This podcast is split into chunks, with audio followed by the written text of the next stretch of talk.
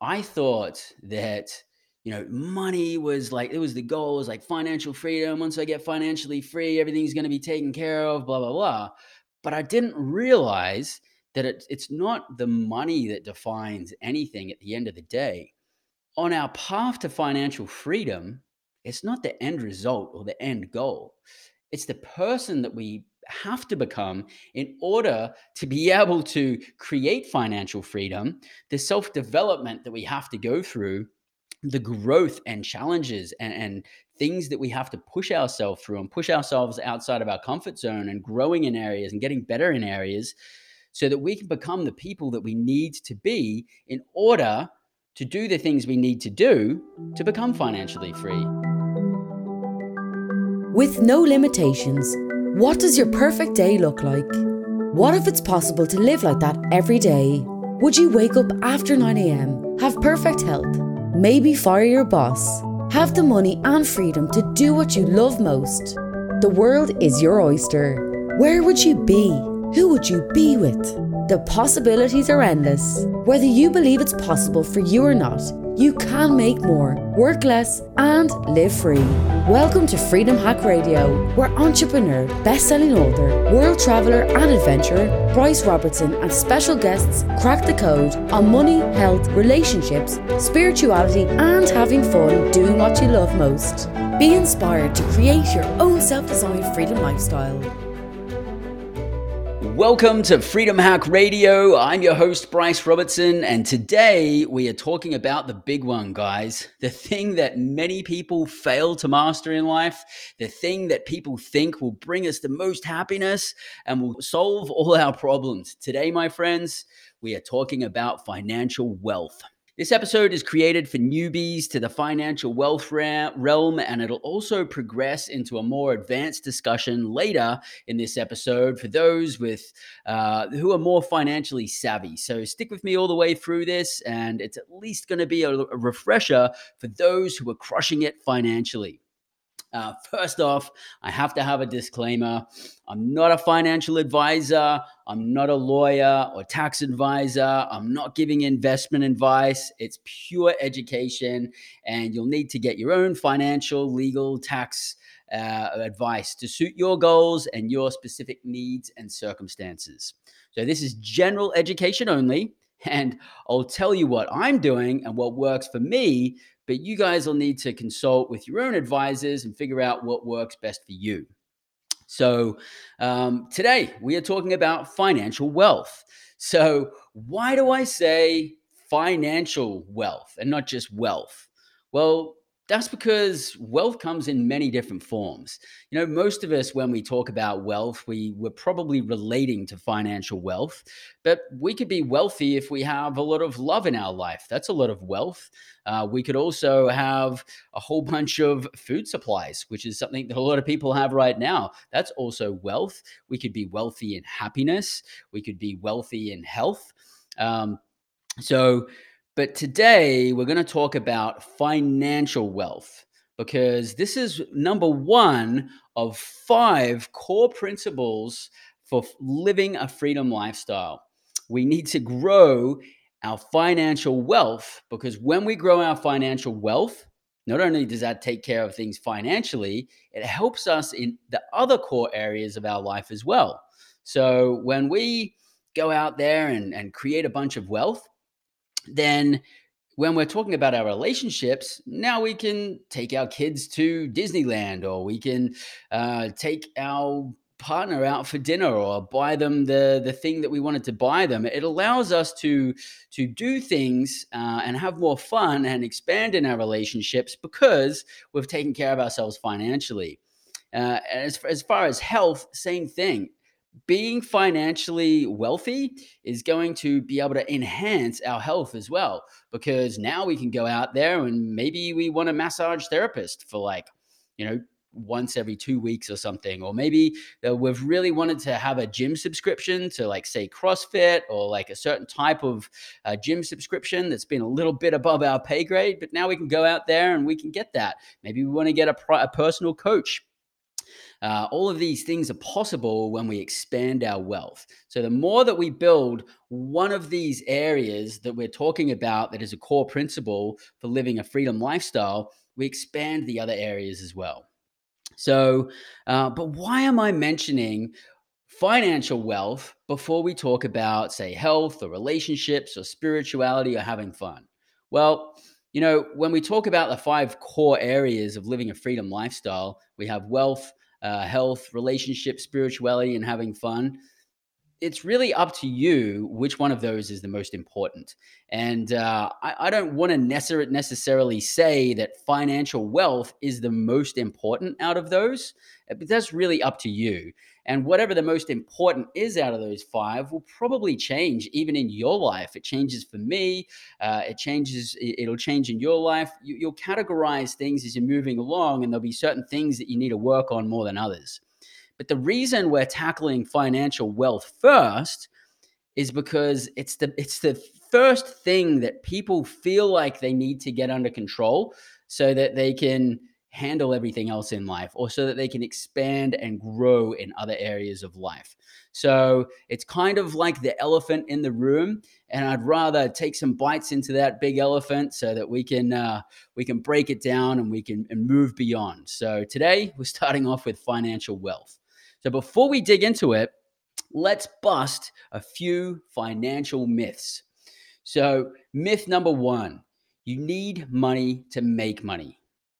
Myth number two, you need to be experienced to make money. Myth number three, and this one's relevant especially to people in business or people in real estate, you need good credit to make money. So I just gave you three myths, and these are three things that I used to believe too. You know, in the beginning when I was searching for abundance and freedom and financial freedom, I thought I couldn't get it started because I didn't have money, I wasn't experienced, and I didn't have good credit. In fact, I actually had a negative net worth. So it means I had more debt than I had, and I had no assets. I had more debt than savings, and then I had unseasoned credit because I hadn't been in America long enough to actually build credit. I just hadn't had that time length. And I didn't have experience in real estate, which was the arena that I was joining.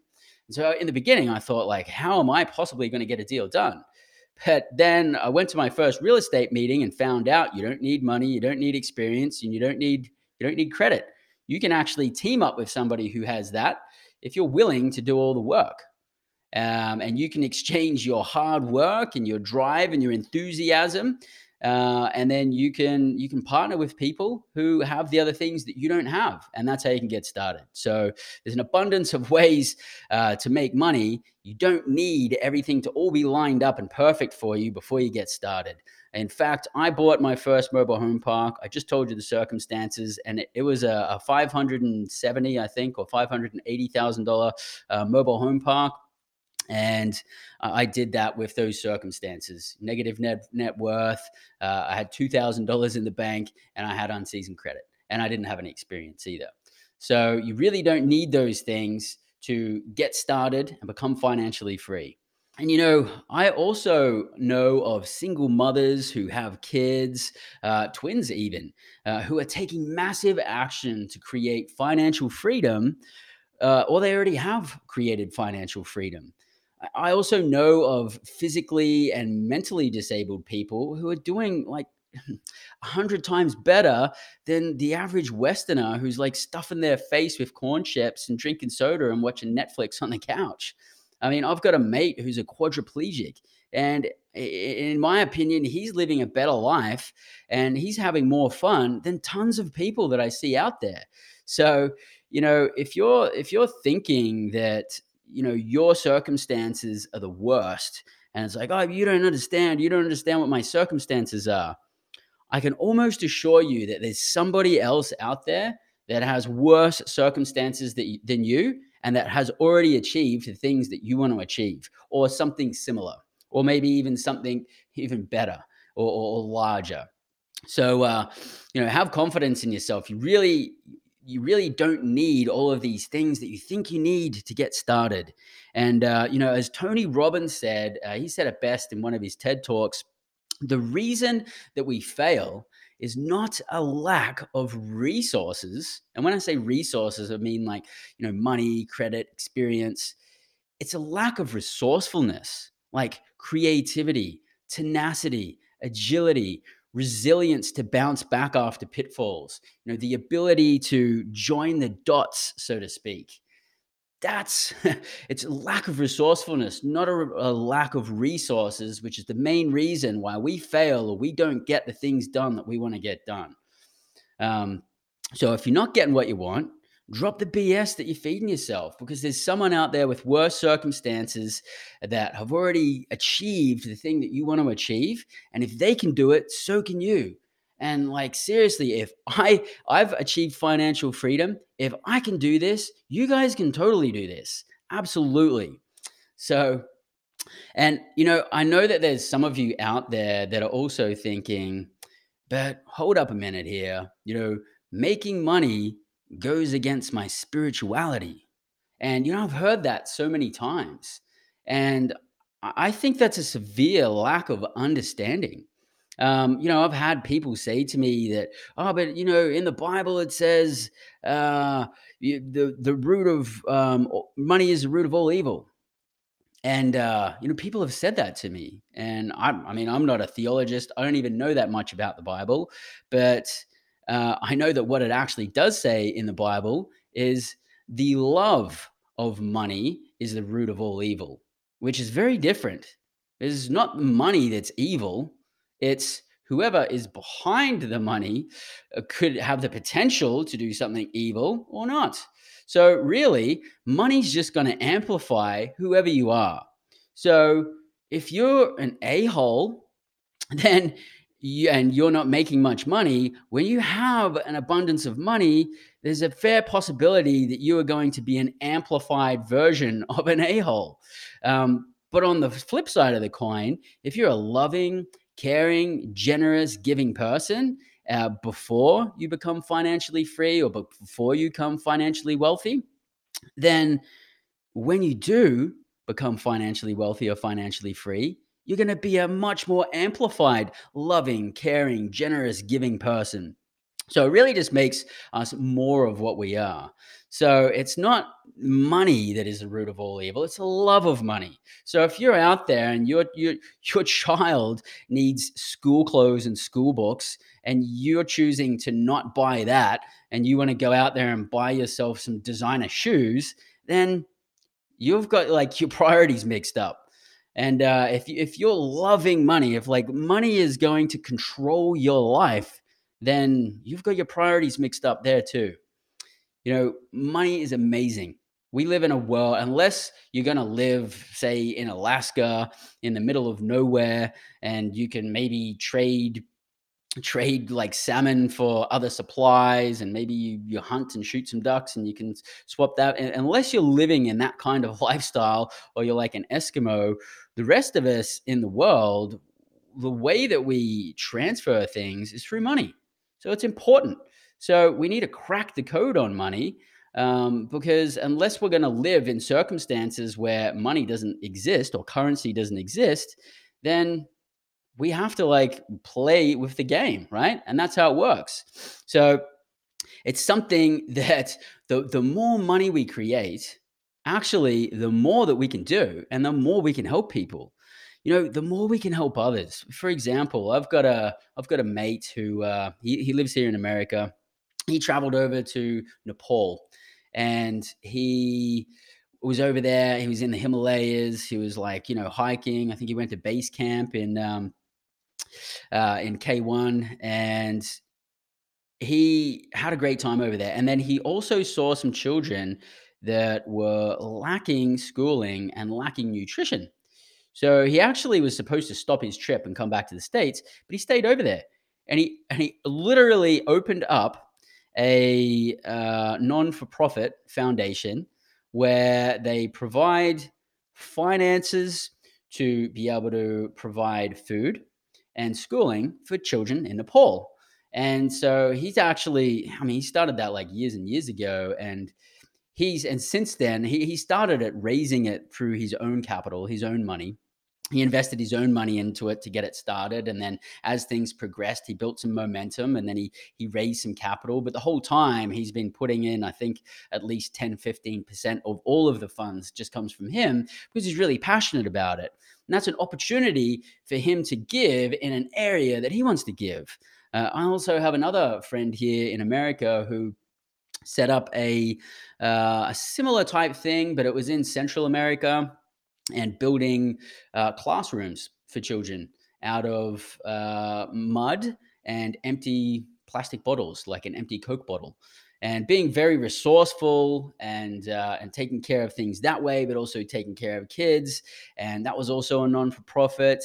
And I mean, there's, you can do what you want. Some people want to create a no-kill shelter. Some people want to go help their kids, you know? So like some of you out there just want to give your kids the best life that you can possibly give. And you want to take them out wakeboarding, and maybe you want to take them skiing and go to Disneyland and traveling. And you want to give them all the things that you want. If you're not taking care of yourselves financially, you won't have the ability to be able to do that. You know, the more money we create, the more we grow also in self-development. You know, when I started my path towards financial freedom, I thought that, you know, money was like, it was the goal, it was like financial freedom. Once I get financially free, everything's going to be taken care of, blah, blah, blah. But I didn't realize that it's not the money that defines anything at the end of the day. On our path to financial freedom, it's not the end result or the end goal. It's the person that we have to become in order to be able to create financial freedom, the self-development that we have to go through, the growth and challenges and things that we have to push ourselves through and push ourselves outside of our comfort zone and growing in areas and getting better in areas so that we can become the people that we need to be in order to do the things we need to do to become financially free. In business, as an investor, as a communicator, and as an entrepreneur, as a presenter, as a salesperson, whatever it is, each of us is going to have our own path. But there's one thing we can know for sure is that we're going to have to grow in that path and get outside of our comfort zone. So there's a massive opportunity as the more money we create, the more we grow in self-development. And, you know, also the more money we create, the more we can create employment opportunities for others as well. And, you know, I was having a conversation with my wife the other day, I think it was yesterday, about this. And, you know, we're selling one of our properties, and we've had it for about 18 months, and we took a look at it. We took a look at the numbers, and we're like, this is what we invested, and this is what we, you know, the profits that we're going to be making out of it. And here's all the expenses in between. And we're like, yeah, this is a pretty sweet deal. This is going to be a great deal. And then my wife said, yeah. And like, you know, I was just sitting here and I was thinking, how about all the people that we've been able to provide employment for the last 18 months, just relating to this one property?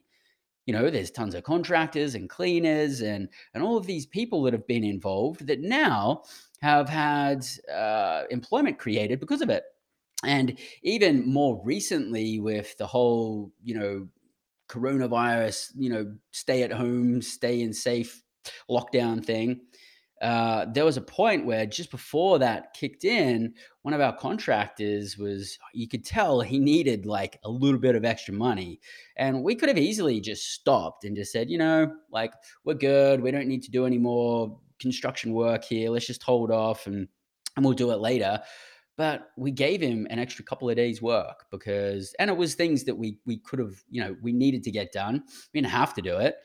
We could have put it off, but we wanted to be able to give him a couple of extra days work. And so when you're in a position that like we're in, or when you're in a position of creating more and more money, it gives you the ability to be able to help people in that way. And that's really cool.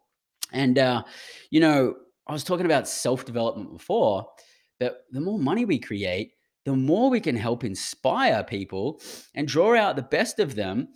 You know, and I actually do that through management. You know, I've got managers at my mobile home parks, and I've got different people that work with me. And I'm always infusing self-development in my communication with these guys because that is, I think it's really important. And, you know, if I see something where someone could gain a little bit better from a sales tactic, or maybe they could learn to communicate a bit better, or maybe there's something that they could do that would be more efficient, it's my opportunity to help inspire people and draw the best out of them so they grow that way. And, you know, once we are taken care of financially, then we have more to give to others. We've got more time, more love, and of course, more money. And I'm sure most of you out there have people in your family that would appreciate that, or friends that would appreciate that, having more time, more love from you, more attention, and obviously more money as well. And the more we improve financially, the more we improve the other four core areas of our life, which I spoke about before. And I also mentioned in the first podcast that I had, episode 1, this book, Secrets of the Millionaire Mind by T. Harv Eker. And the reason I'm mentioning this again now is because it really, really, really applies to having a sound success and wealth mindset. As mentioned in the book review that I did on Secrets of the Millionaire Mind by T. Harv Eker, the first half of the book actually walks you through all of the different, a whole bunch of different success principles and the mindset of successful and wealthy people.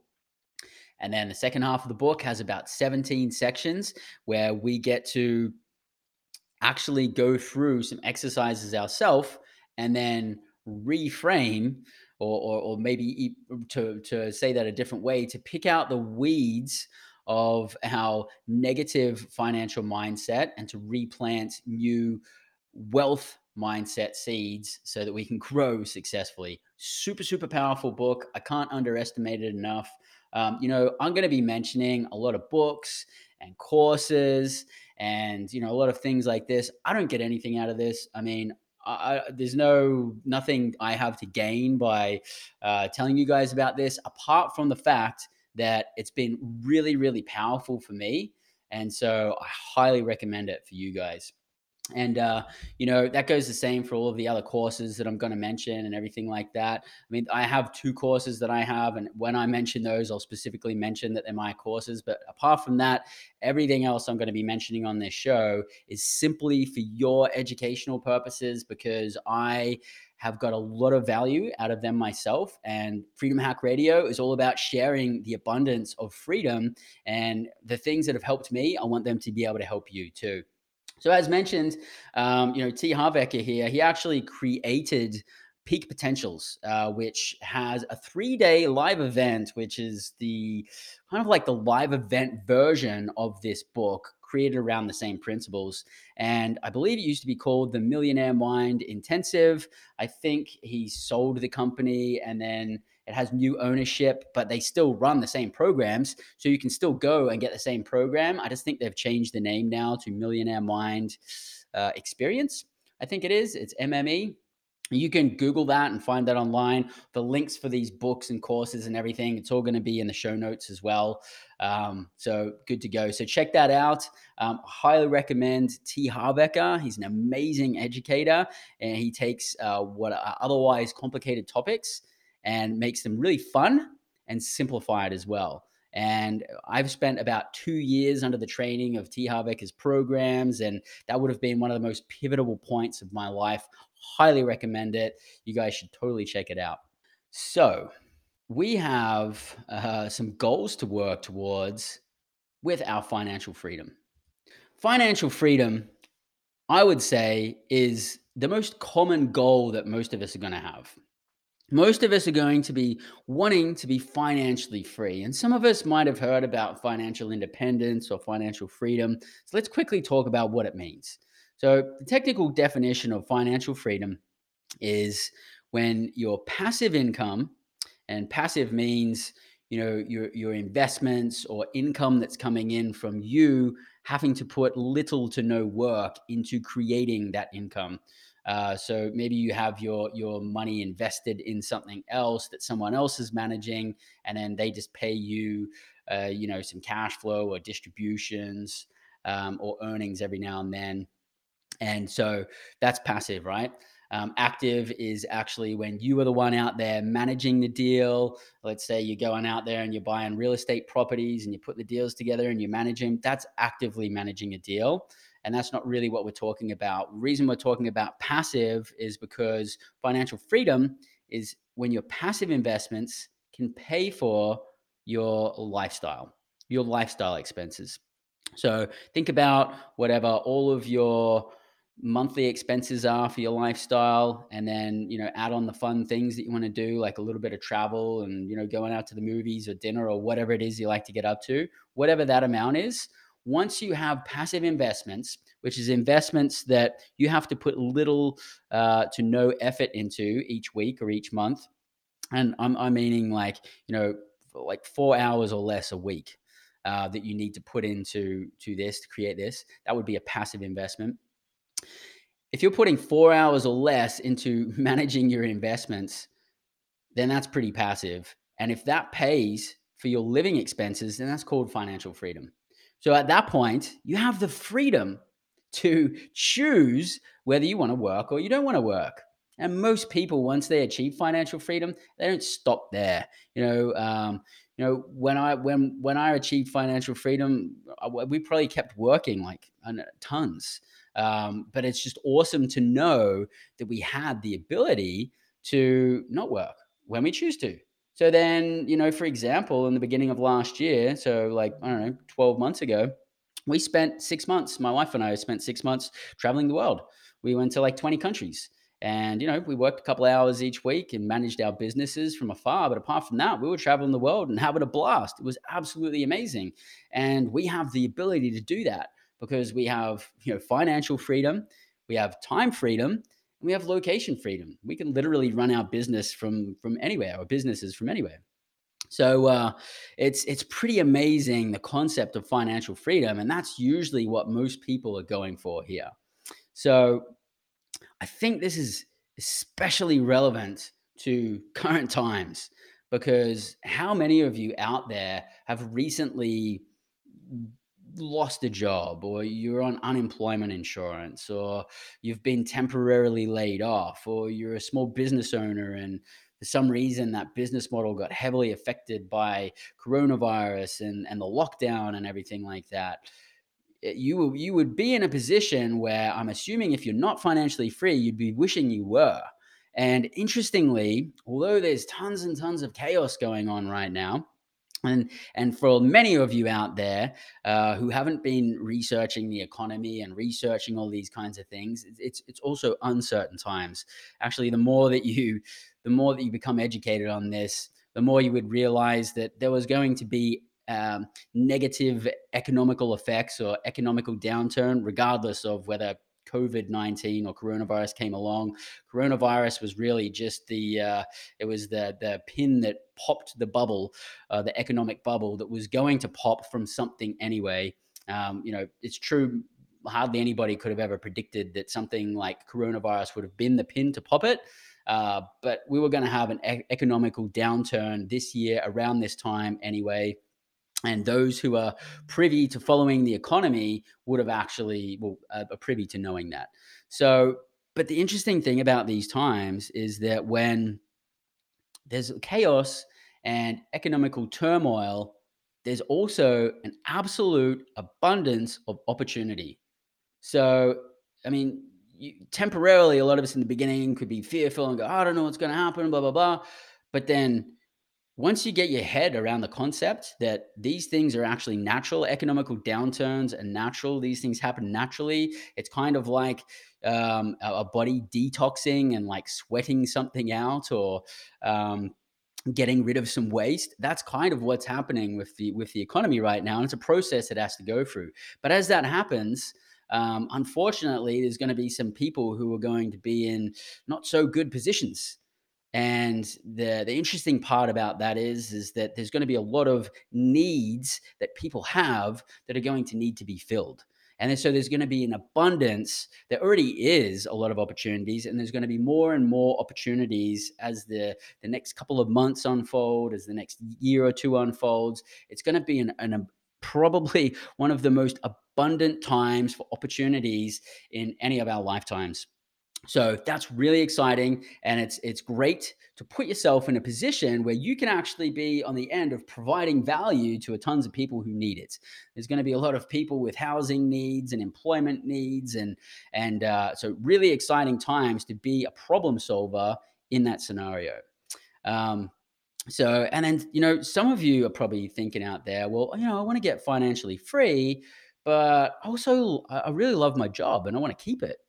And that's totally cool because, I became financially free, or my wife and I became financially free, and I still had a day job. And then became financially free, and then I no longer had to have a day job anymore. And so totally got rid of that, and then created all new possibilities for myself and for us once we became financially free.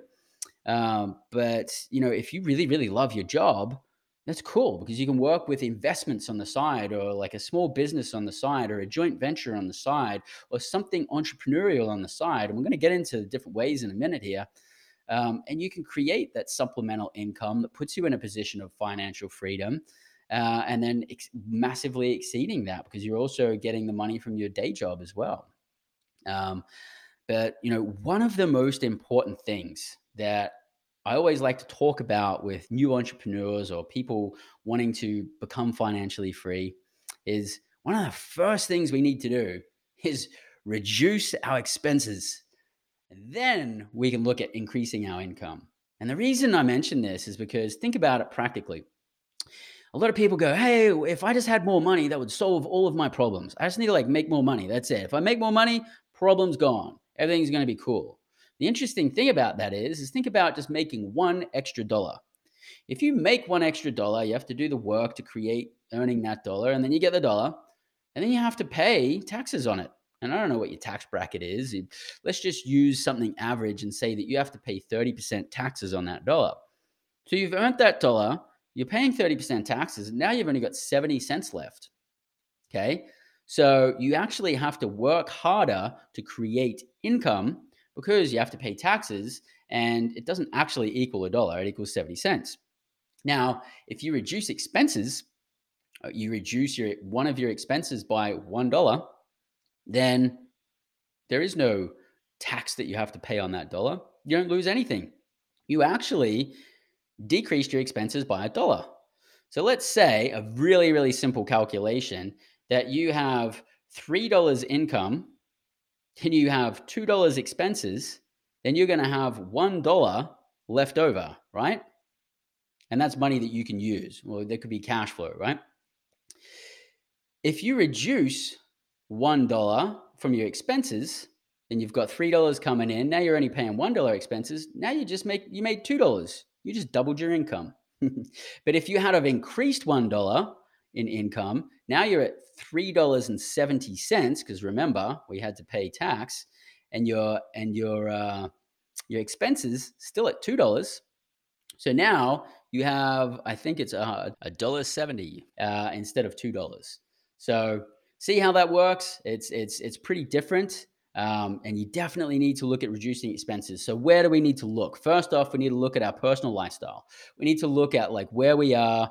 And what expenses we have. And if you don't have a budget, you need to have a budget each month. You need to be able to itemize on a spreadsheet or on a piece of paper, or however you like to organize it. Maybe there's probably apps out there, but have all of your expenses and know what your monthly expenses are. Know what your monthly income is and know how much you've got left over at the end of the day.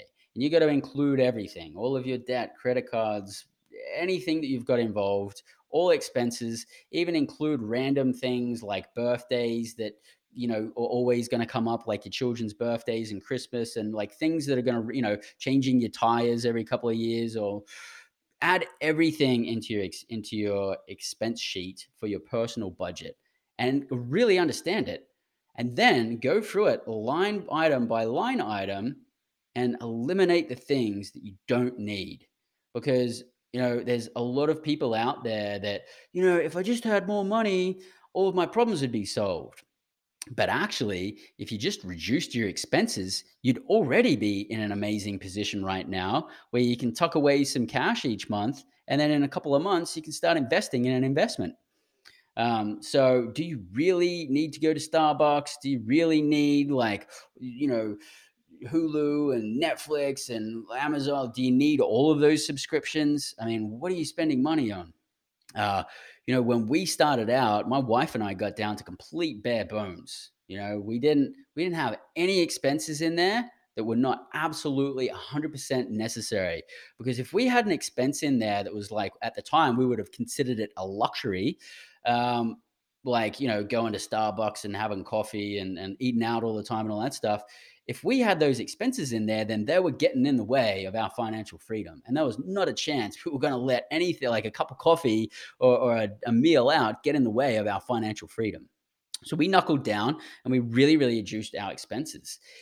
I actually know a doctor right now who makes tons of money, and he's actually going through a massive expense reduction because he's downgrading his house sizing. He's getting rid of like tons of expenses, and he's just by reducing his expenses massively, because, you know, previous to this, he was living a pretty lavish lifestyle, and he's just like buttoning down and he's ripping whole bunch of expenses out of the mix. And now he's in a completely different financial position, and he's not making any more income at this point. But he's in a position now where he's got tons more cash to be able to put in investments so that he can fast track his financial freedom. So do that for your personal expenses. And then for those of you who have businesses or investments or anything out there as well, do the same thing for those. You know, if you're getting your lawn mowed at one of your properties once a week, you know, do you really need to do that? Could you do it once a month? Think about all of these things and go for all of those items. You really need to understand your numbers here. So the three main ways that we make massive wealth, and this is just the main ways. This is not all inclusive. There's other ways that we can make money. But the three main ways that we make money is, number one, in the stock market. And, you know, the stocks is not my cup of tea, and it's really not my cup of tea for a couple of reasons. One, it's not tangible. I like to have something that I can hold and own and know that even if, like, you know, something happens, I've still got it, you know. And that's not the case with paper assets or the stock market. So for that reason, I prefer tangible assets. Now, I'm not saying that doesn't work for everybody else. It's just personally not my cup of tea. There's tons of people out there that are making a lot of money in stock market. But, you know, most people that I see actually don't, and only the real pros are out there crushing it. So we're going to have a lot of experts on the show and a lot of industry leaders talking about the stock market, because it is definitely a way to become very wealthy, and I'd like to learn a little bit more about it myself too. So that's going to be really exciting. So don't worry if there's some stock guys out and stock guys and girls out there that are like, hey, wait up a minute. Like, I've already become financially free from stocks. That's awesome. You know, tons of people have. That's great. We're going to learn about that. I'm just being transparent. Up to this date, it hasn't been my cup of tea. But we're definitely going to talk about it. Crypto is also something worth looking at, although I wouldn't put all your eggs in one basket with that. It's really volatile, like the stock market. And, you know, I sort of kind of categorize it in the same sort of niche. It's also very different, but I suppose, you know, if you're matching some things together, stocks and crypto can have like a similar kind of volatility as well. And a lot of people can make money in that way too. So number one, stocks. Number two, business ownership. Now, business ownership, out of all the three categories, is probably the broadest net that we can throw out there, and there's an abundance of opportunities. And it's all about supply and demand. You know, if you have a product and you have an abundance of it, not that many people need it, then it's not a very successful business product or item. But if you have something that's in absolutely massive demand, and there's really small supply for it, then that's a really good thing to base a product or a business model around. And, you know, more importantly, providing massive value in niches that desperately need it. That is, and they kind of like tie together too, but that's like where people make massive amounts of wealth, because there's a big need out there. There's big value that needs to be provided, and someone's got to go out there and provide it. Remember before I was talking about, you know, in times of crisis and chaos and turmoil, there's going to be tons of people that are going to have needs. We're going to talk about some of those in a minute here, and some things that you could think about. But this is, we're really on the precipice of some of the largest opportunities that entrepreneurs, business owners, investors, and you guys out there that will have in your life, because there's going to be plenty of needs that need to be filled. But one thing I see with business ownership, you know, and I see this often, is when people go out there and they don't test their market idea first, and they go out there and they spend a ton of money. They got a business idea. They're like, oh, I got a business idea. It's going to be so cool. They tell their wife, and then their wife's like, yeah, that's so cool. And then they go and tell their friends when they're having a beer, and their friends are like, dude, that's like the coolest idea. You should totally do it. So they're like, okay, cool. I spoke to my wife. I spoke to my buddy down at the pub.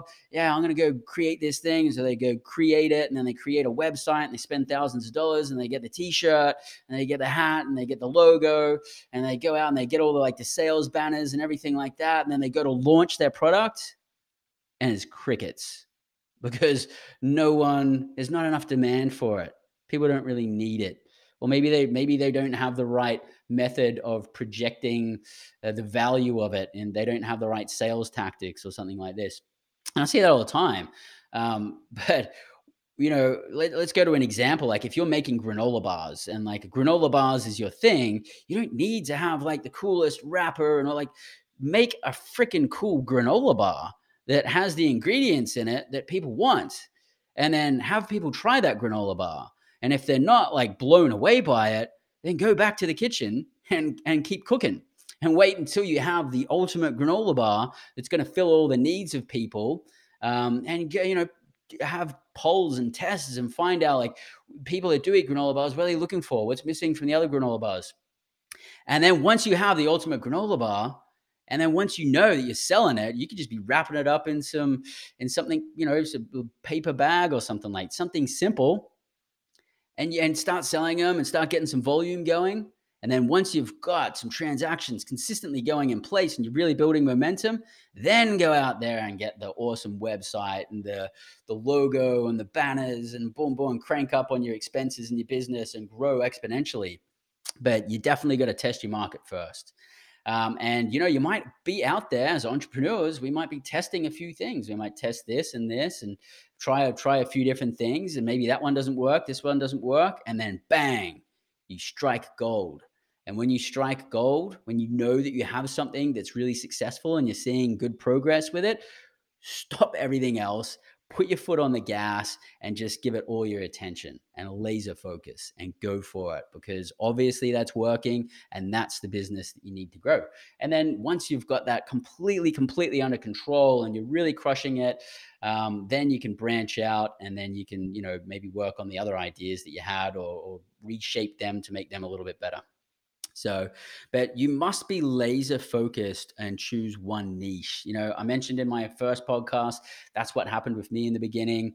I was trying to do, you know, stocks and business ownership and multi-level marketing and real estate, and I was spinning plates. I was having like mediocre success in like 7 different arenas, and it was really tiring. It was exhausting. And it was, you know, it wasn't really that gratifying, because I wasn't having that much success. But then I stopped. I knew it was going to be real estate. I chose mobile home parks.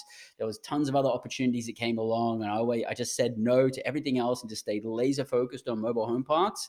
And, you know, once I made that decision, became financially free in 2.5 years. So if I had have stayed trying to work the other 7 different business models or whatever, I still probably wouldn't be financially free today. So you definitely need to laser focus and choose one niche. And then once you've absolutely mastered that and got all of your systems in place, and once it's running like a smooth old machine, only then should you branch out and then work on other things. Otherwise, we're just going to be dispersing our energy and having mediocre results. Stick to your plan and put in consistent, productive effort for at least 12 months. Now, I mentioned productive effort because, I mean, you could say, hey, man, I've been working on my business like 8 hours a day, but you're working on something that's actually productive in creating income for the business. And so you need to be working on the things that create income for your business. And that's the important part. So productive effort, creating income, and stick to your plan for like 12 months. You know, a lot of people give up so early. You know, there's a concept. I think there's even a book out there called 3 Feet from Gold, and you know, it's like, I think there was a guy who was digging in the gold rush, and he tried all these different ways, and he used all these different sort of shovels and different picks and different ways to dig, and he's just like, man, I'm done. I'm freaking been digging for this thing for so long. There's supposed to be gold here. Can't find it. And then the next guy comes along, picks up where he left off. And the last guy was literally 3 feet from an absolute abundance of gold. If he just had kept picking and shoveling for an extra 3 feet, he would have got it, but he didn't. He gave up too early. And I see entrepreneurs do that a lot. It's like, you know, oh yeah, I tried really hard, man. And I tried everything. Okay, cool. How long did you try? Well, like 6 weeks. Are you kidding me? You seriously think that you're going to change the world in 6 weeks? Stick to it to at least 6 months, but I'm personally saying 12 months. And, but test your market first and make sure that you're getting into something that is a need and you're providing massive value. And, you know, where I see opportunities, and this is just my opinion, where I see opportunities existing in the next 10 to 20 years is in right brain creativity, because machines cannot replicate that. I think it's fair to say that we can expect to see a lot of artificial intelligence, robotics, computers replacing things that people in the past and currently now are doing or have done. But the interesting thing about that is in our brain, we have the left and right sides of our brain. The left side of our brain is the analytical spreadsheets, numbers, calculations, formulas, data. It's that side of the brain. It's like very mathematical, engineer, analytical side of our brain, okay? That side of the brain, or those kinds of activities when we are left brain dominant people, or when we're doing something that's left brain dominant, like being like engineers or mathematicians or anything like this, those types of careers and tasks, I think we're going to see a lot of replacement with artificial intelligence, computers, robots, because that's how they work. They're like left brain orientated style of doing things. But the artificial intelligence and computers and robots, I can't see them dominating right brain activities, like being a visionary and being creative and being artistic. You know, these things, it's going to be like, I don't know too much of technology that can actually replicate that to the levels that we can do that as human beings. We're very creative people. We can be very intuitive. We can be very entrepreneurial from that perspective. And I think if we focus on those areas, we're kind of safeguarding ourselves a lot more from us being replaced, or our industry being replaced, or competition being replaced by machines, automation, artificial intelligence. So definitely something to keep in mind. And then, so that's stocks. And then business ownership. And then number three, real estate. And, you know, I'm involved in real estate. That's my main niche. I am also involved in business ownership as well, but real estate's my main niche. I invest in mobile home parks and automatic teller machines. They're my main sub niches. And I know automatic teller machines, you're probably thinking, well, that's not real estate. And it isn't, but kind of is as well, because think about it. We have automatic teller machines in really, really prime real estate in, you know, New York and Pennsylvania and those surrounding states around there. And we have ATM machines in the areas of really high foot traffic, like insane high foot traffic. So that's how kind of real estate plays into that investment model. And I've teamed up with, you know, some of the top of the top automatic teller machine operators in the US. And, you know, we just got really, really prime real estate to put these machines in. So that's why it's kind of a real estate play for me. And then, you know, in mobile home parks, that is just, I mean, right now couldn't be more relevant with all of these, you know, people going on unemployment and people in the future and now like downsizing their homes and in financial turmoil and financial crises, mobile home parks perform like really well because, you know, as people are downgrading from their living expenses, like, whoops, I better cut down like my rent by $500 a month. So I'm going to have to move from this place to that place. As all these people are moving down, everybody's compressing at the bottom, and pretty much some of the cheapest real estate that you can get or rent or have lot rent or home rent in America is mobile home parks. And there's an absolute abundant need for affordable housing in America.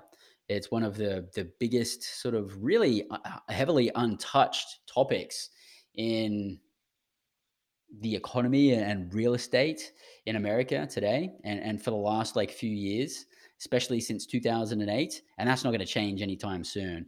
There's a massive, massive, massive, massive demand for affordable housing, for people to stay in a place where they're paying about, you know, $700 or less for their living expenses, you know, for their rent and their home rent or whatever. And you know, there's mobile home parks really limited. There's only about 45,000 of them in America. There's just not enough mobile home parks to be able to fill all the people that need affordable housing. And there's actually a 1% decline in mobile home park inventory because they close more parks down than they open them. So there's a massive supply-demand issue there. So, you know, mobile home parks is kind of like an insurance through these sorts of times. And it's typically called a recession-resistant asset class because of that, and so are automatic teller machines. Because right now, automatic teller machines, people getting their unemployment insurance card, you go to an ATM, draw your money out.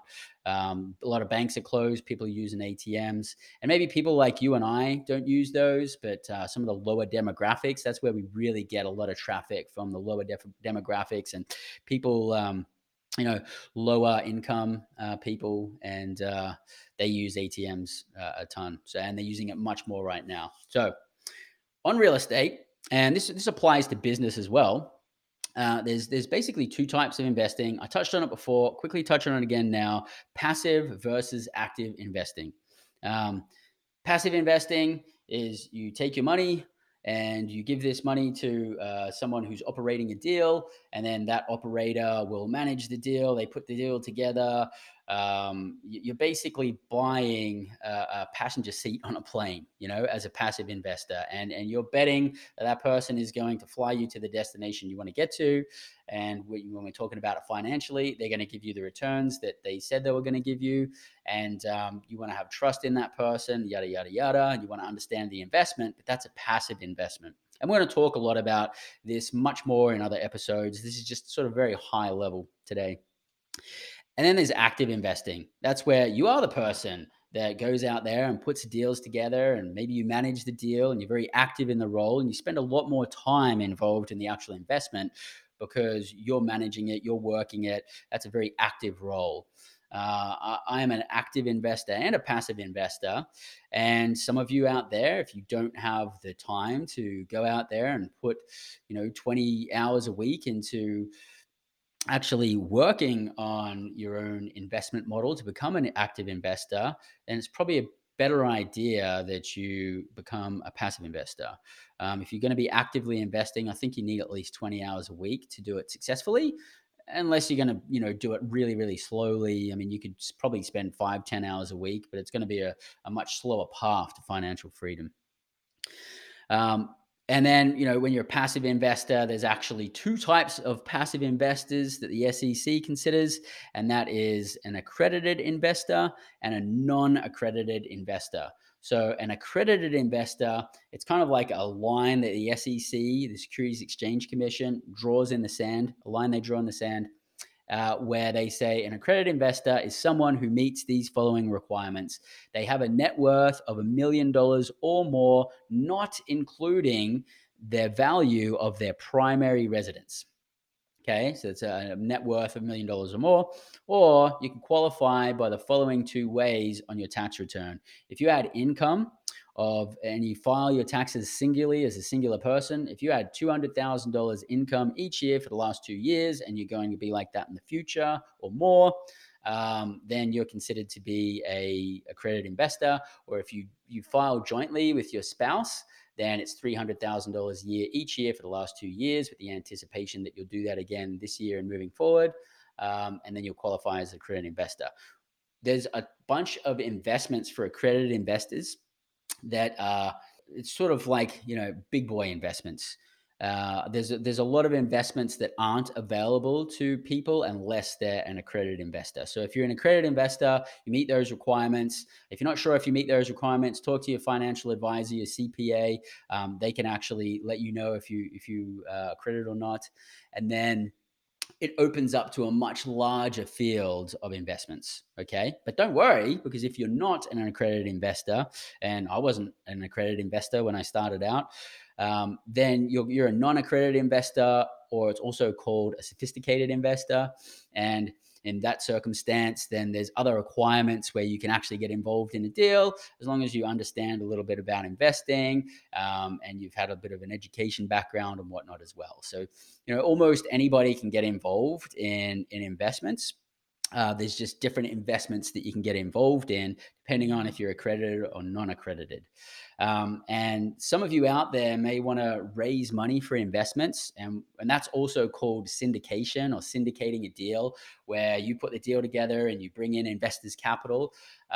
There's a lot of rules and everything that apply to that. So make sure that if you are going to take that route, and I mean, I highly recommend it. I think it's great. I've done it myself. I mean, whatever works for you will work for you. I've used syndication and raising capital to build my portfolio. It's been a really, really powerful tool. It's been amazing. But there's rules that apply to it, okay? And there's heavy penalties as well. So we want to make sure that we're definitely getting properly trained. I actually have a home study course that I created with my mate, Mr. Reed Goossens, who's a really successful multifamily entrepreneur and syndicator. It's about a 10-hour home study course.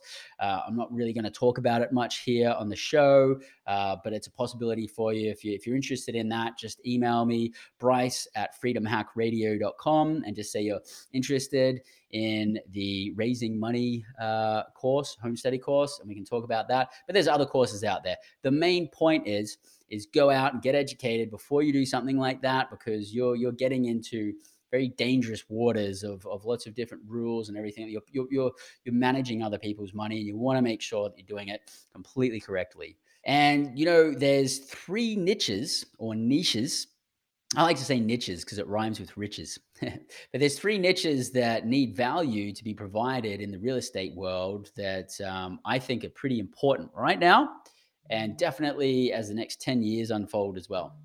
So I'm not saying that this is the only area of real estate that has a need, but I see these areas as really standing out because there's going to be a massive need to fill some value in these areas in the coming years and now as well. First area, affordable housing. Already mentioned that before with mobile home parks. It's not physically possible that mobile home parks can solve that problem because, one, there's not enough allowance from cities to be able to build mobile home parks. Like, you can't actually build mobile home parks in many places. There's a lot of restrictions on it.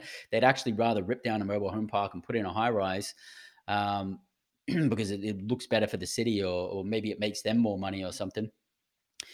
But so there's a supply and demand issue there, and we can't really build more mobile home parks, right? And on the other flip side of the coin, it's not really that profitable to build a mobile home park from scratch. It's much more profitable to buy a used one and turn it around, kind of like, you know, really fixing up a mobile home park and making it better. And that's what I specialize in. That's what I do. But affordable housing, there's a massive need for it. And so I think this is an opportunity for us as visionaries and as people creating freedom lifestyle for us and for other people, that we get creative and think about ways that we can provide massive value and provide affordable housing. Now, there's like tiny homes. It's a movement. I don't know if that's going to solve the problem. There's a certain amount of people that would want to live in a tiny home. They're also not extremely cost effective. So, I mean, they're small. They fit the space sizing that people probably looking for, especially in bigger cities, but I don't know if that solves a problem, but it is definitely a niche, something to look into. Definitely possibilities there.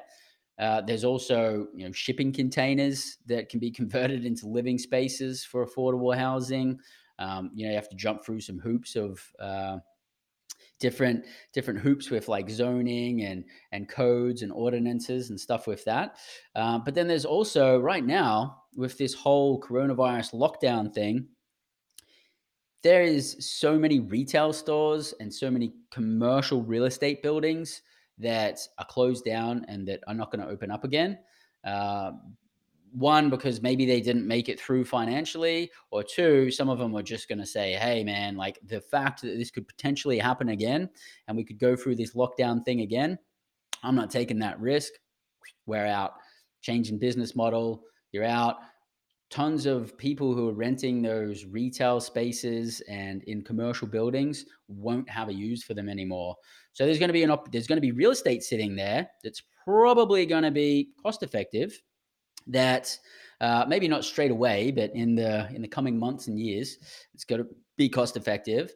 And there's an opportunity to be able to convert some of that real estate with creativity and with working with the city and the zoning department, and but be able to convert some of those into affordable housing. And we can do this in rural areas as well. But if you're thinking of like how you can create affordable housing, creative ways to do that, it's a massive, massive, massive, massive, massive abundant opportunity that exists in America. So if you haven't already started tapping into it, perfect way to start solving some problems. That's area number one. Area number two, senior living. Don't know if you guys are really up to your date on any statistics with the baby boomers. But the baby boomers make up for the largest population that exists in America. And over the next 10 years, just due to natural cycles of human beings going through their life cycle, there's going to be a lot of baby boomers who are going to be retiring. They're going to be downsizing their home. They're going to need a senior living. And so there's going to be a whole bunch of opportunities that exist around that. Senior living, assisted care, assisted living facilities where they have like the doctors and nurses and everything on site, housing for seniors. And then there's also going to become a whole bunch of houses coming as new inventory on the real estate market, because some of these baby boomers are going to be coming to the end of their life cycle and liquidating their estates and getting rid of those houses. And before that, some of them will actually just, you know, sell their houses and downgrade and go into a senior living facility or assisted living facility or something like that. So pretty hot topic. It's a pretty involved business as well, because it's not just real estate. If you're in the actual senior assisted living business model, if you're in assisted living, then there's the whole medical element to it as well. I think it's a really, really great thing to get involved in. I think it's also going to take a little bit more to wrap your head around everything and really know what's going on there, because there's also, you know, quite a lot of responsibility there as well. We're dealing with like real tangible, you know, old people who need care. And we need to make sure that we completely understand that side of things so that we can effectively have the best situation for everybody. So a little bit more complex, but massive need for that as well. There's going to be tons of baby boomers that are going to be in a position where they're going to need that in the future. There's going to be tons of homes that are going to come available as well. Millennial housing is the third section. And the reason I mentioned millennial housing is it's because the sentiments of baby boomers, Generation X and Y and millennials, we change our sentiment, we change our priorities as we're going through different generations. You know, baby boomers, super hard work ethic. You know, millennials, different. You know, millennials, freedom's more important. You know, I hope we've got a lot of millennials listening to this out there, because freedom is important. Travel is more important than like having a 9 to 5. And so I think quality of lifestyle is more important to people, meaning, you know, more freedom in things in their time and the things that they can do is more important to millennial people. And a lot of millennials actually would prefer to have a smaller house, to have different living circumstances, having different technologies in the house. We're talking about a different generation, and we've catered to a lot of previous generations, but millennials, I mean, that's up and coming. That's our future. You guys are our future. And there's a massive need to fill the housing needs for millennials as well. So with a bit more creativity and really tapping into what the needs are for millennials, I think that's another area that we could focus on and be very successful in the next 10 years if we apply it from the right direction. So I hope you found that pretty valuable. And we're going to be digging into all of these topics, like tons more. Again, this is a really high level chat. I'm trying to like bust through as much that I can here to just wrap our head around the financial wealth concept and get you guys started in the right direction. And then as the weeks unfold and as the podcasts unfold, we're going to be digging into each of these things on a much more granular level, and we're going to be talking about an abundance more topics that you guys can benefit from. We're going to be talking about precious metals. We'll talk about cryptocurrencies. We'll talk about different entrepreneurial things, and we'll talk about our mindset behind being successful with wealth. And it's going to be abundant. So really excited about that. We've got a lot of exciting industry experts joining us in the coming weeks. To really, before we move on, I'm going to give you my 2 cents on financial advisors and retirement accounts in a minute, and then we're going to wrap it up here after we discuss a few things to consider. But if you really want to understand money and monetary history, then there's a series on YouTube called The Hidden Secrets of Money. And it was put together by a guy named Mike Maloney. And Mike Maloney's he's a gold and silver investor. He has his own website, Gold Silver, and but he's put together this 10 episode series. You can see it on YouTube. You can also see it on the Gold Silver website. There's going to be links in the show notes as well. It's called The Hidden Secrets of Money. 10 episodes. Each episode goes for about half hour to about an hour. Most of them are around about half hour. And they're pretty quality production too. He's traveled all over the world. He's put together probably some of the most comprehensive information on how money really works and like how that works in our economy and how money printing works and how that works with the Federal Reserve. It's super, super, super interesting. And I think it's something that all of us need to at least understand the fundamentals on. And he put a little bit of money into producing these documentaries or series. I think he put about $100,000 into each of the episodes. So he spent about $1 million all up, and it's pretty sound production. It's very enjoyable to watch. And Mike Maloney has the ability to be able to take what is otherwise a complex topic with really complex terminology and make it really simple and present it in a very, very enjoyable and simple way. And it's also very visually stunning the way that he's put all of this together. And so highly recommend that. So you can click on the links in the show notes or go to YouTube and check out the Hidden Secrets of Money series. And then before we wrap up here, a couple more things. So my 2 cents on financial advisors. So a lot of people out there have relied on or anticipate relying on a financial advisor so that the financial advisor can guide them to become financially successful and, guide them through what investments they should make and what they should do with their retirement account and all of these things, right? A lot of people do this. But one thing that a lot of people don't think about is like, so for example, if we're going to get a health coach or a fitness coach, are we going to go out and get a fat one? I'm not going to get a fat fitness coach. My fitness coach better be like way, way, way, way, way fitter than me for me to pay him money to teach me to get better. And that's the same way that we should be looking at financial advisors. So like one of the first questions I would be asking my financial advisor is, what's your net worth?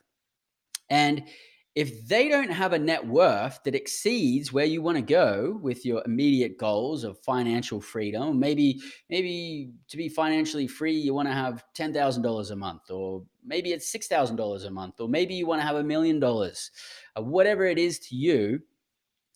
If your financial advisor isn't massively exceeding where you want to go, then he's not going to be able, or she is not going to be able to help you in the way that you would like them to be able to help you. It's like asking a fat, out of shape fitness instructor to take us to the next level. It's like they haven't done it themselves. Like they might know some things in theory, but unless you've lived it, unless you've done it, I'm not going to be taking any advice from you.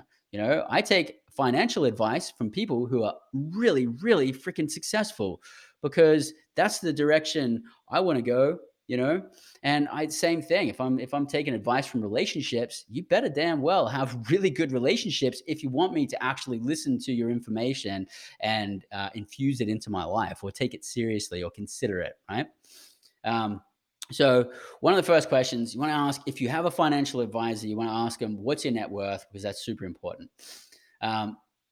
My 2 cents on retirement accounts and pensions. I'm not going to get into this like super deeply. We can talk about this more in other episodes, but there's basically two different types of generally retirement accounts. There's the ones that you don't have control of, that you don't self-direct. And that's what most people are involved in. And that's where you go to your financial advisor or you've got a job and they say, hey, we've got a retirement program. We've got like in America, they're called 401ks, IRAs, Roth IRAs, SEPs, all these different things. In Australia, we call it superannuation. There's different names for it in the UK. If they're not self-directed, if you don't control the choice of what investments that you're going to put them in, and I don't mean like your financial advisor or your work gives you a piece of paper and it says, this one's a medium risk, this one's a low risk, and this one's a high risk. I'll choose this one. No, because those kinds of investments are actually, those guys have financial incentive to be able to present those types of investments and packages to you. And just because they say that they're a low, medium, and high risk investment, maybe in comparison to each other they are, the way that they've calculated them, but doesn't even mean that the low risk investment is even a low risk investment in the whole scope of investments.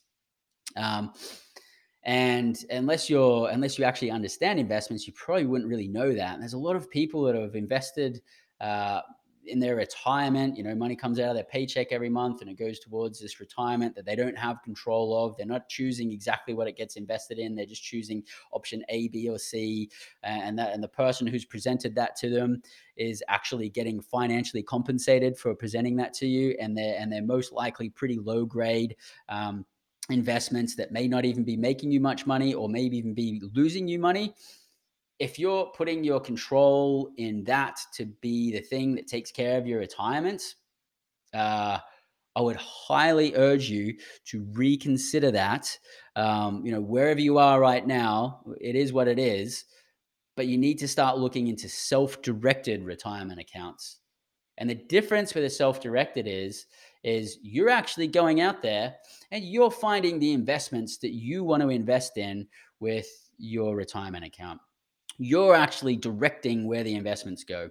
You're saying, hey, I want to invest in that gold and silver. I want to get some more gold here, some silver here, some precious metals. I want to invest in the stock market here. I want to invest in that and that and that. A little bit more money comes in because you're paying money into your self-directed account.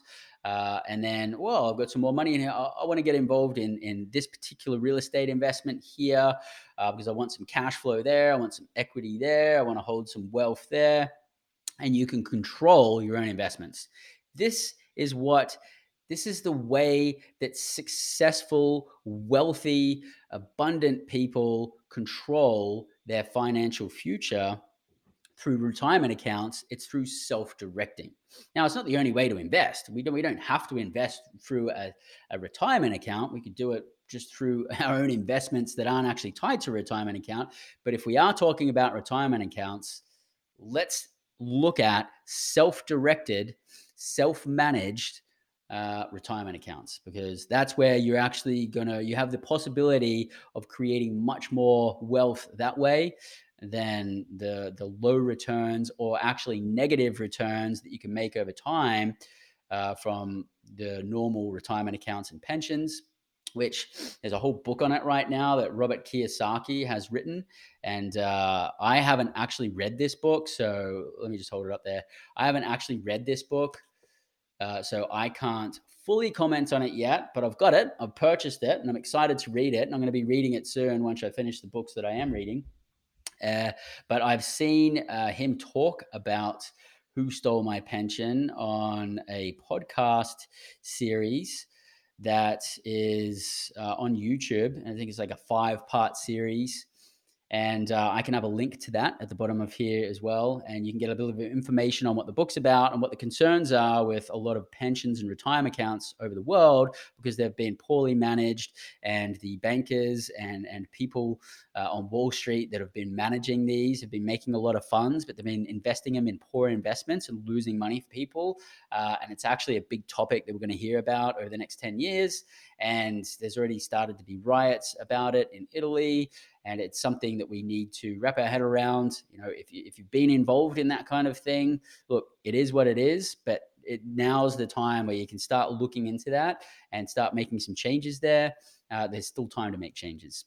So a few more things for you guys to consider, and then we're going to wrap it up here. So when you're getting involved in an investment or a business idea, make sure to follow your gut.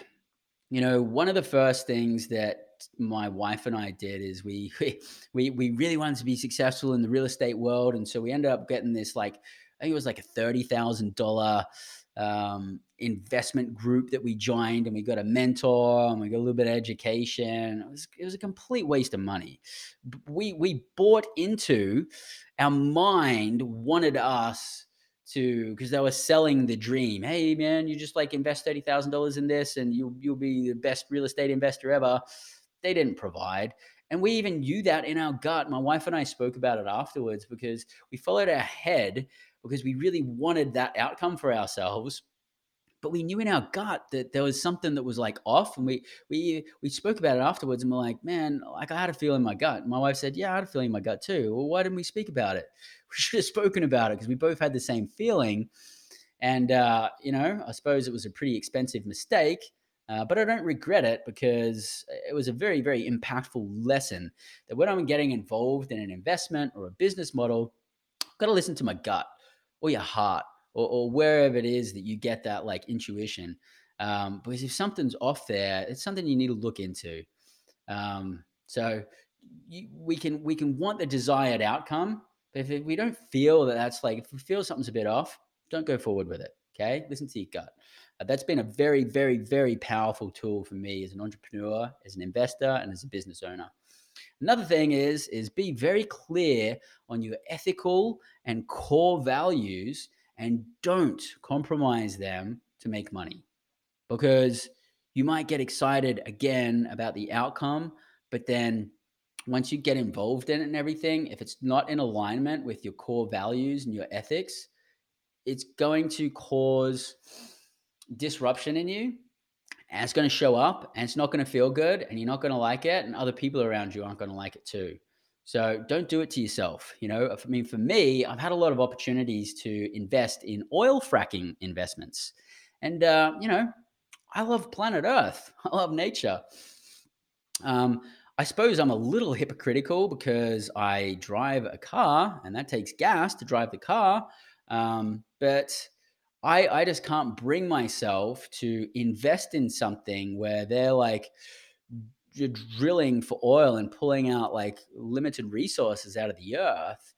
It's just not something that I believe in. And look, if some of you out there enjoy that, I mean, each to their own. I'm just giving you an example. For me, there's tons of possibilities for me to make abundant money and abundant returns with oil fracking, but I'm just not interested in it. It doesn't align with my ethical and core values.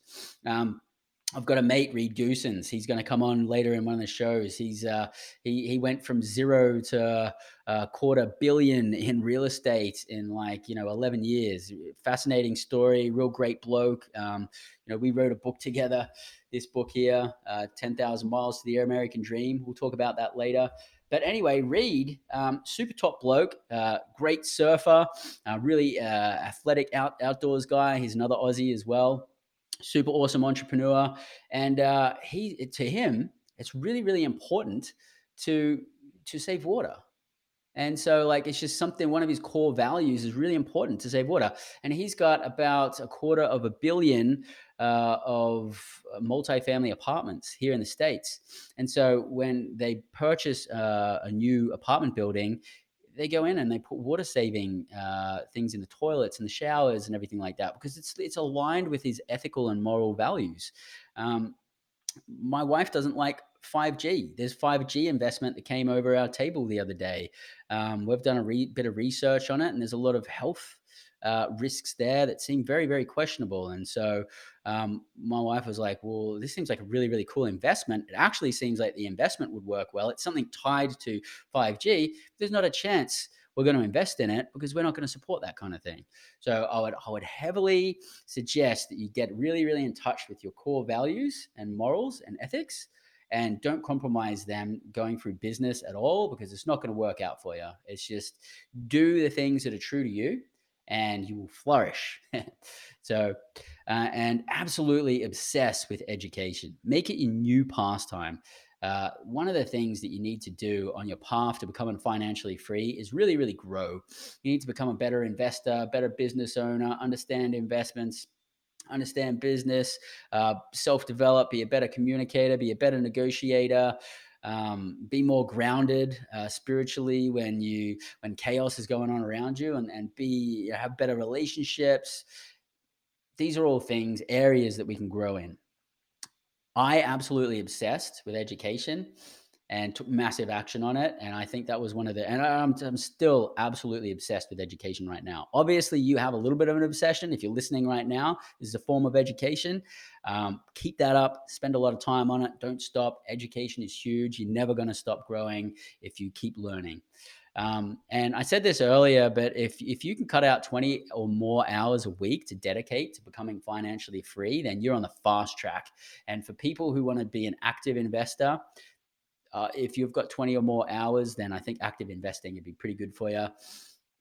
Not to say that you can't do that if you're working under 20 hours a week on those investments, but it's just going to be slower. So if you want to go on the fast track, carve out at least 20 hours a week.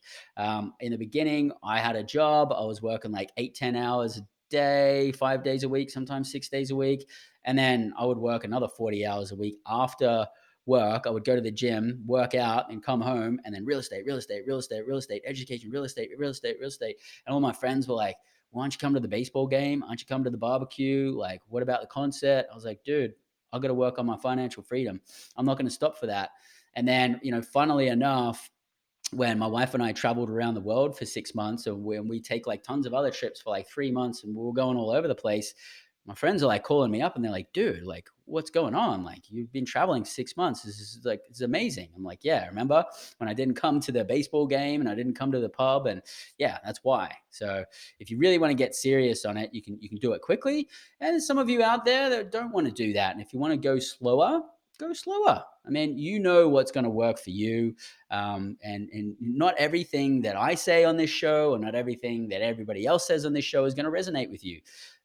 You pick and choose what works for you and work with that.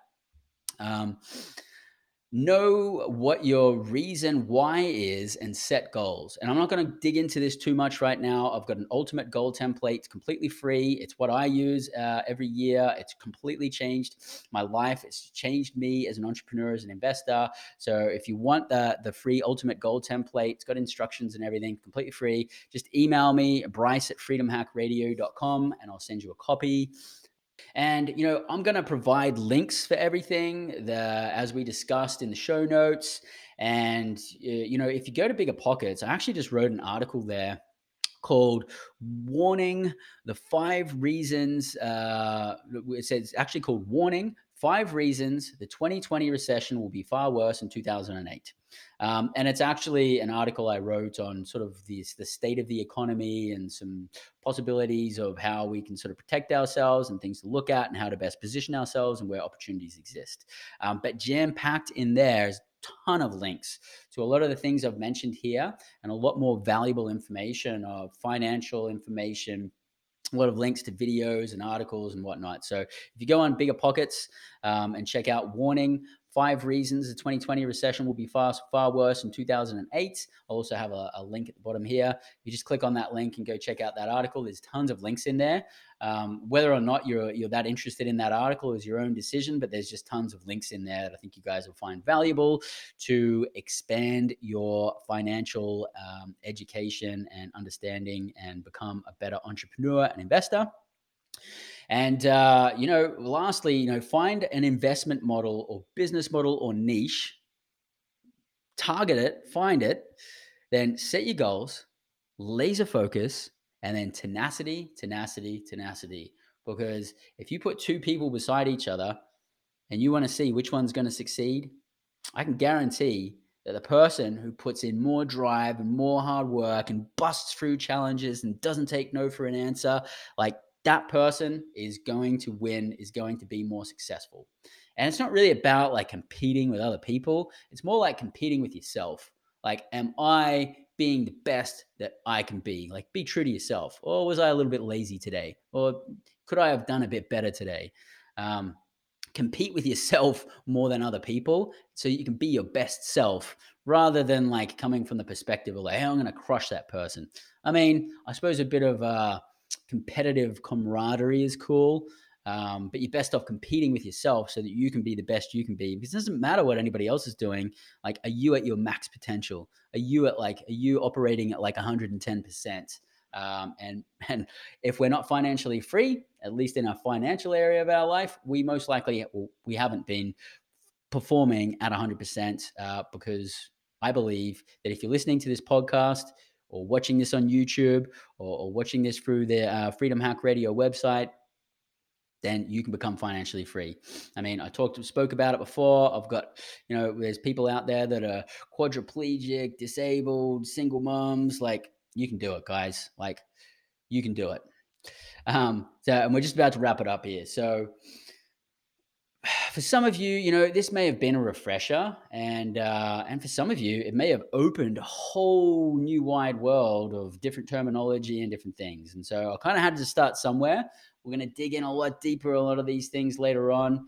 But I suppose at least this is a starting point, and I'm really excited for you to join my special guests from episode 7 onwards as we dig into a lot of different ways that you can improve things financially, and obviously all the other areas of our life as well.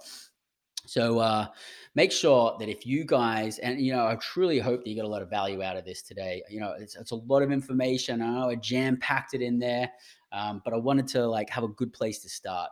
So if you appreciated it, we would much appreciate if you would subscribe to the YouTube channel. Freedom Hack Radio is a YouTube channel. So subscribe to the YouTube channel, give a thumbs up, leave comments there. This podcast is designed for you guys. I don't necessarily get massive gains out of this podcast. This podcast is designed because I didn't live a freedom lifestyle. I took action, and now I do live a freedom lifestyle, and it's so freaking amazing. I can't believe this amazing life that I get to live.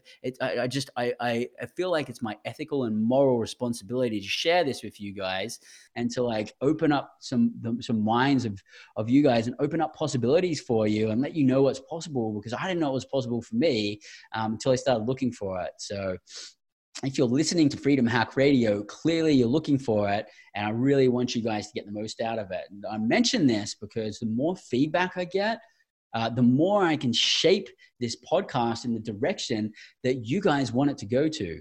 So if there's certain topics you want me to discuss, or if there's something you want me to dig into deeper, leave it in the comments. Let me know. Leave it in the comments on YouTube. You can also email me, bryce@freedomhackradio.com. And if you just appreciate it and you like it, leave a comment on that too. So really appreciate that. The more likes we get, the more people that subscribe, the more that you guys interact, the more that we'll get this out there, the more people we can help. So really, really excited about this.